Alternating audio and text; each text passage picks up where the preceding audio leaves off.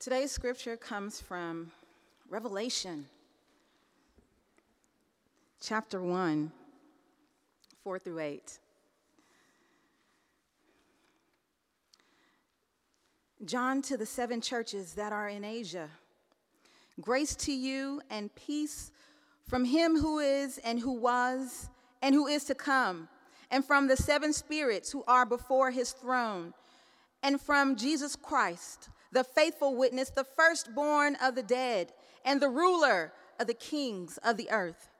To him who loves us and freed us from our sins by his blood and made us to be a kingdom, priests serving his God and Father, to him be glory and dominion forever and ever. Amen. Look, he is coming with the clouds.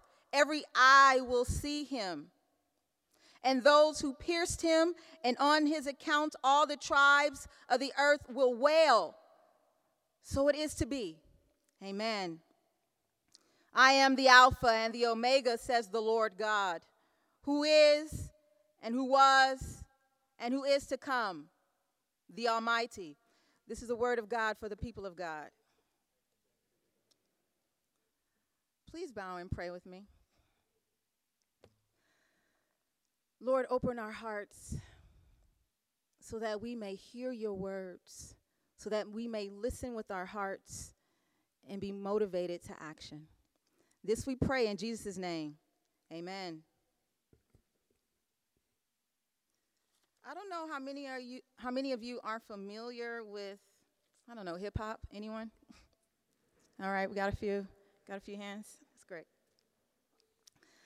For the sermon title today, it's all eyes on Christ. And it is scriptural, comes from the text when it says, All eyes shall see him. But it got me thinking, that verse got me thinking about anybody know? Who had a song similar to All Eyes? anyone? All Eyes on Me. Do, do you remember that one? 1996. Ooh, yes. Tupac Shakur. Ring a bell? Anybody remember Tupac? well, he had this song called All Eyes on Me. And of course, this will be an edited version because I don't know if you're familiar with hip hop, but not all the words are for the sanctuary. So it, it starts, y'all know how it is. Go, you know, all eyes on me, OG. Roll up in the club and all eyes on me, all eyes on me. Hey, you know what? I bet you got it twisted. You don't know who to trust. So many playing, hating, trying to sound like us. So they ready for the funk, but I don't think they knowing straight to the depths of hell is where they, these cowards be going. Well, are you still down? Holler when you see me, and let these devils be sorry for the day they finally freed me. So much trouble in the world. Can't nobody feel your pain. The world's changing every day. Time's moving fast. My girl said I need a raise. How long will it last? I'm caught between my woman and my pistol and my chips. Triple beam, got some smokers on, whistle as I dip. I'm lost to the land with no plan, living, my, living life flawless. Crime boss, contraband, let me toss this. Mediocre's got a lot of nerve. Let my bucket swerve. I'm taking off from the curb. All eyes on me. So I bet you're wondering, like, what? I don't. is that Christ the King? Well, it's not Christ the King, but what it does is it mimics some of the kingdom speak, right? So when we look at Revelation, we have this number one, we have a letter to the churches, and we have, and I'll go, the, go into this more uh, in depth, but we have a letter to the churches, and we have a conflict there's an issue. I especially like the line, I bet you got it twisted. You don't know who to trust. Apparently, it doesn't matter if it's in the first century or it's in the 90s or it's in the 20s, people are still unsure of who to trust.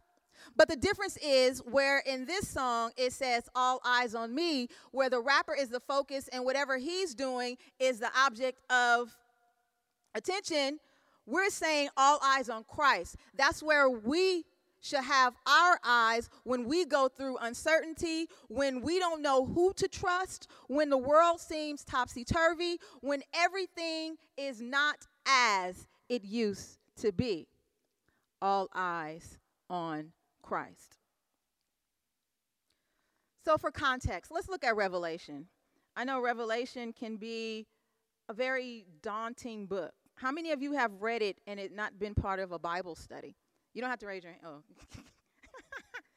now, was it for Halloween? Was it like nightmare stories? Like, or you just like really curious?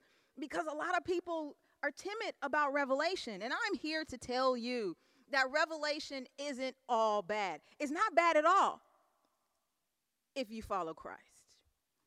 Put that caveat in there. So, who wrote it?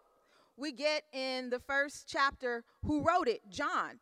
And we have a familiarity with John. John also writes the Gospel of John. And you may not know this, but he also writes what other book?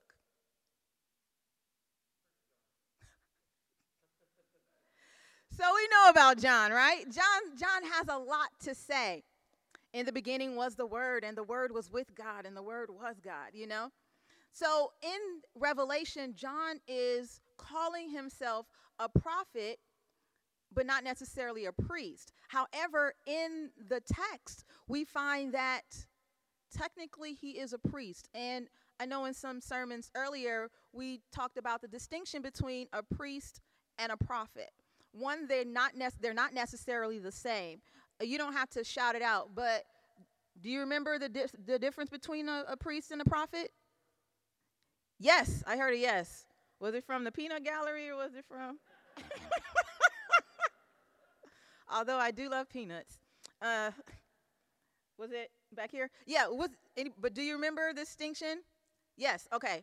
So typically, your prophet doesn't have to be a priest. Like they don't have to be the same person. We find that in the Old Testament, it is very common to have a prophet who is not a priest. What's the difference? Well, a prophet isn't necessarily linked to the temple.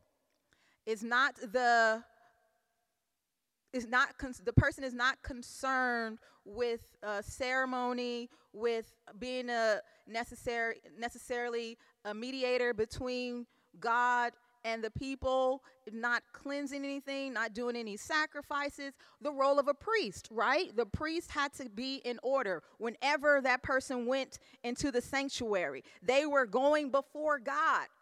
So there's that other component that they the priest was in the presence of God. That's what the priest represented, right? Now the prophet not necessarily so. The prophet doesn't necessarily again have to deal with any ceremony linked to a temple, but then a key distinction is that the prophet is a mouthpiece for God. God gave the word and the prophet is saying it. It's not necessarily an intermediary or an intercessor in any means. Is God has already warned you about what your actions, the what the results of your actions would be. I'm here to tell you that it is going to come to pass. That's typically the message of the prophet. So, John is aligning himself with the prophets, in particular, Daniel, Ezekiel, Zechariah. What do we know about Daniel? Daniel and the lion's den, Shadrach, Meshach, and uh, Abednego, right? What do we know about Ezekiel? The bones. The bones. you know about Zechariah?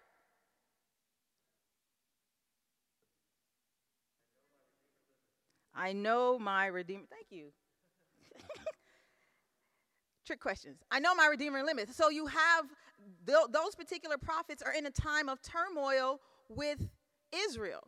Either they are in exile or they are being occupied by a foreign entity, and the prophet is there to say, hey, this is what's going to be. But then there's this extra component as well to look toward the future because it won't always be this way. And that's a difficult message to bring. How do you offer a prophetic voice when there is despair, when there is hopelessness, when there is despondency, when there's just seemingly no way out. And God calls certain individuals to do just that, to be the voice of hope. All right. So now what's the purpose of revelations? Revelations. Well, first of all, he's writing to churches. Do you remember how many churches? Seven, excellent. Seven churches, writing to seven churches. Seven is a huge number in the Bible. I don't know if you uh, realize that. Uh, God created the world in how many days? Seven days. Yes, and here, each church, seven. Uh, seven is the number of completion in a sense. So when it says seven churches, yes, there were a literal seven churches, but if we're looking at this in the totality of the book and how the message can carry forward beyond the first century, seven is the full on church, all believers.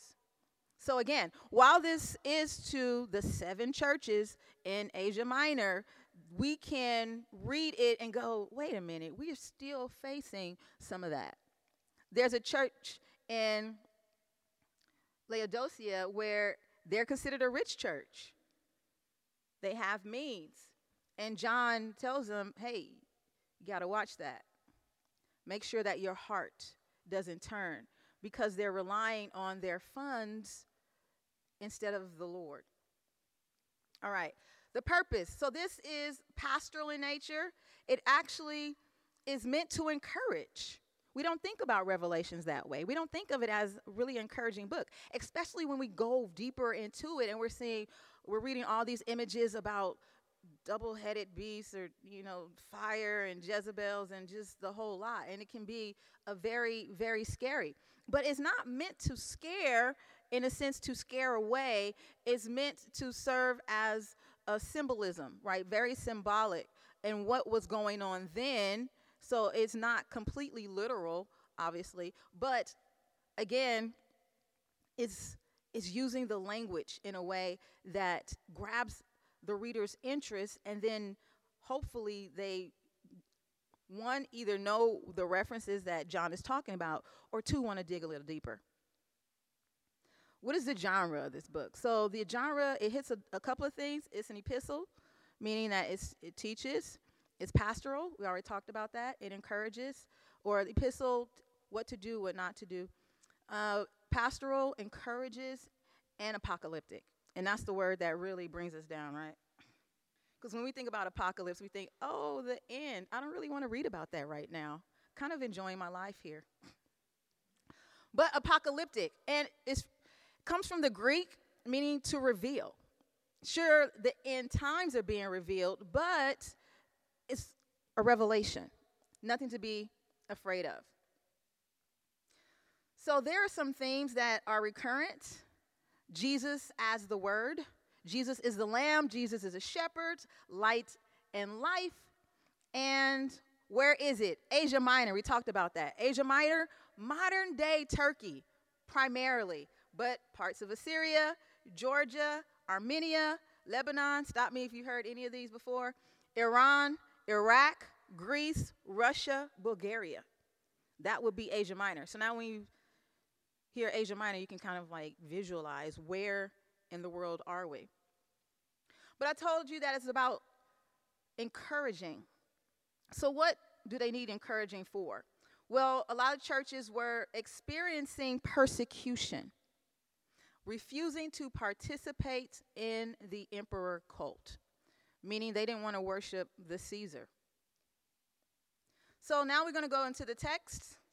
It's going to be a quick run through, quick ish, Presbyterian quick. so, looking at verse number four Grace and peace to you from him who is, who was, and who is to come. So we have a an allusion to the I am, right? When Moses asked, Who is sending me? I am. What is I am? I am. That just it's a current state. but now we have this completeness, right? I am, I was, I will be, right? So God is saying, I am the beginning and the end and everything in between. There is nothing that exists without me. And then we have, it says, and from the seven spirits and who before his throne. So there's a bit of debate about who the seven spirits are. I know there was a period where it's very popular to say, you know, giving thanks and honor to God, who's the head of my life. I don't know if you're from this tradition. If you're speaking as a guest, you have to say that speech, and you also have to honor or give respect to whoever is the angel of the house. And sometimes the angel of the house meant the pastor, but no one really knew. It's just someone had read revelation, and it just sounded kind of cool to say that. So with, with this, we have the seven spirits, and some will say that it's the seven angels. And it's represent, remember, this is symbolic that the angels representing the fullness, so you have a representation of all of the earthly realm in heaven, and they're going before the throne. That's one view. Angels. The second view is seven represents, the seven spirits represents the Holy Spirit. Uh, there is a context for this in Isaiah with the seven lampstands representing the Holy Spirit. Some argue that that's not, that's not it. I will argue for it. It doesn't mean that I'm right, but I'm arguing for it. And here's why. Because we already established the fact that we believe John is the writer of this book. John is huge on the Holy Spirit. John is Trinitarian all the way. So, since John is writing this, we already have the Father, we have the Son. I think John wants to throw in the Holy Spirit and say the seven spirits. Maybe you say no, I don't think so at all. Hey, that's cool, but this is my interpretation, so I'm going to go with it. the faithful witness, the firstborn of the dead, and the ruler of the kings of earth. The firstborn of the dead. So we have this dead speak. What it means is that Christ is has done a new thing. That anyone who believes and comes after Christ, we will live as Christ lived. We will be resurrected as Christ was resurrected. So that's what it means the firstborn because Christ inaugurates this way of being, this way of existing that hadn't before. So no, that hadn't been before. So no, it's not Christ is firstborn. It's like, well, technically because you know he was there at the beginning, so I guess he was the firstborn. No, no, that's not what it means. Again, what it means is because Christ was raised from the dead, Christ is the first to blaze that trail. All right. To him who loves us and frees us from our sins by his blood Christ's death and resurrection frees us from sin, the consequences of sin. The consequences ultimately being having eternal separation from God. We are forgiven. That's what that means. To free us, we have forgiveness. So, glory, dominion forever. Amen. Let it be so. Here's my part. Seven. Look, he is coming with the clouds Every eye will see him, all eyes on Christ. Does it mean that Christ will come from the heaven and, like, no matter where you are on the planet, that you will see the Lord? Kind of seems that way, right? But no.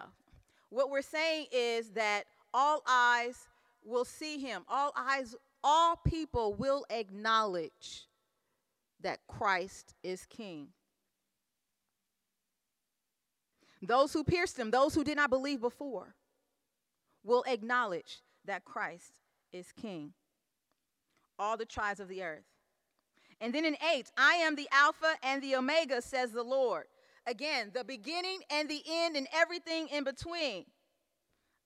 I am who is, who was, who is to come, Almighty. See, that's a scriptural breakdown, just like that. Not too bad.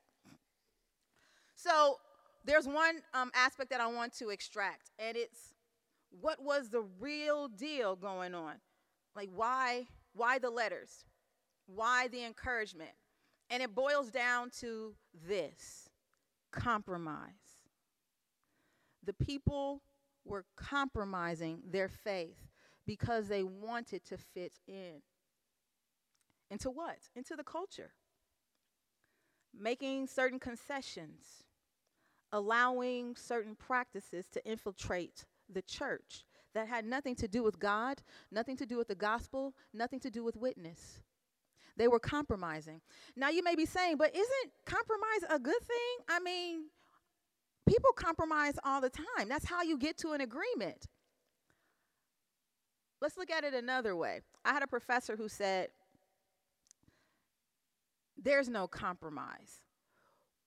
Or he said, one should not want to compromise. The context was within a family system. He said, what compromise is, is like you want A, I want B, so then we go with C. Nobody wants C. Nobody mentioned C. C wasn't in the room. But what the compromise seeks to do is, well, you don't get what you want, and I don't get what I want, and let's agree on that. And so, in the spirit of it was, in a compromise, is not really seeking agreement. It's really taking from the other person so that that person is just as unhappy with whatever is being decided as you are. That's a compromise. That's the American way. We compromise constantly. What he says is what you want to achieve is sacrifice. There's that word, sacrifice. We were like, what? like, yeah, a, a shift in the dynamics of a relationship. What a sacrifice says is, I will not get what I want this time. I will withhold what I want so that you can have what you want. But then, in you getting what you want, I can still rejoice and be happy because you are happy. He went on to say, but in a healthy relationship where there's sacrifice, there's not one person that's always sacrificing. So if that happens, then you need to shift the dynamics a bit. And I thought, wow, that's a really interesting concept to sacrifice instead. So as a church, how do we apply this? Well, as a church, we don't want to compromise the gospel. We don't want to keep giving up pieces of the gospel until we have nothing that remotely mirrors the image of Christ. We may make sacrifices. What I mean is, we may have to sacrifice engaging with certain individuals or certain cultural practices so that we can keep the gospel as pure as we can because we're not perfect. And so we ask, well, who's happy with that? Who wants that? Well, God wants that. God wants that. And other people will want that because they'll look to the church and go, they did not compromise what they believed. It must really mean something if they're doubling down on this gospel. What's the takeaway? Three takeaways. One, God is always in control. Again, the point of this four through eight is to show that God has the victory. God has never not had the victory. It may look like it because there's so much evil and shenanigans going on, but God is always in control. That will never not be. Two, do not compromise your faith. Own it, claim it, protect it. Do not sacrifice your faith. And three, we have the victory. So, again, regardless of what may be going on in our lives, regardless of may, what may be going on in the church, we ultimately have the victory. Why? Because all eyes are on Christ. Christ reigns. Amen.